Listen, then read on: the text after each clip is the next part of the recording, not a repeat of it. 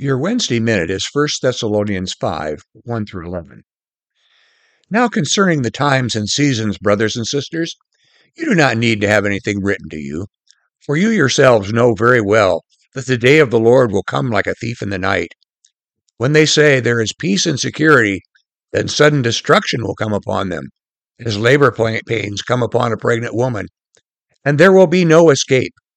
But you, beloved, are not in darkness for that day to surprise you like a thief. For you are all children of light and children of the day.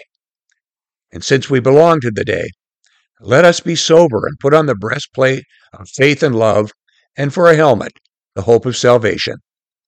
Therefore, encourage one another and build up each other, as indeed you are doing. Here ends the reading. Live wakefully. Live each moment like your life depends upon it because it does.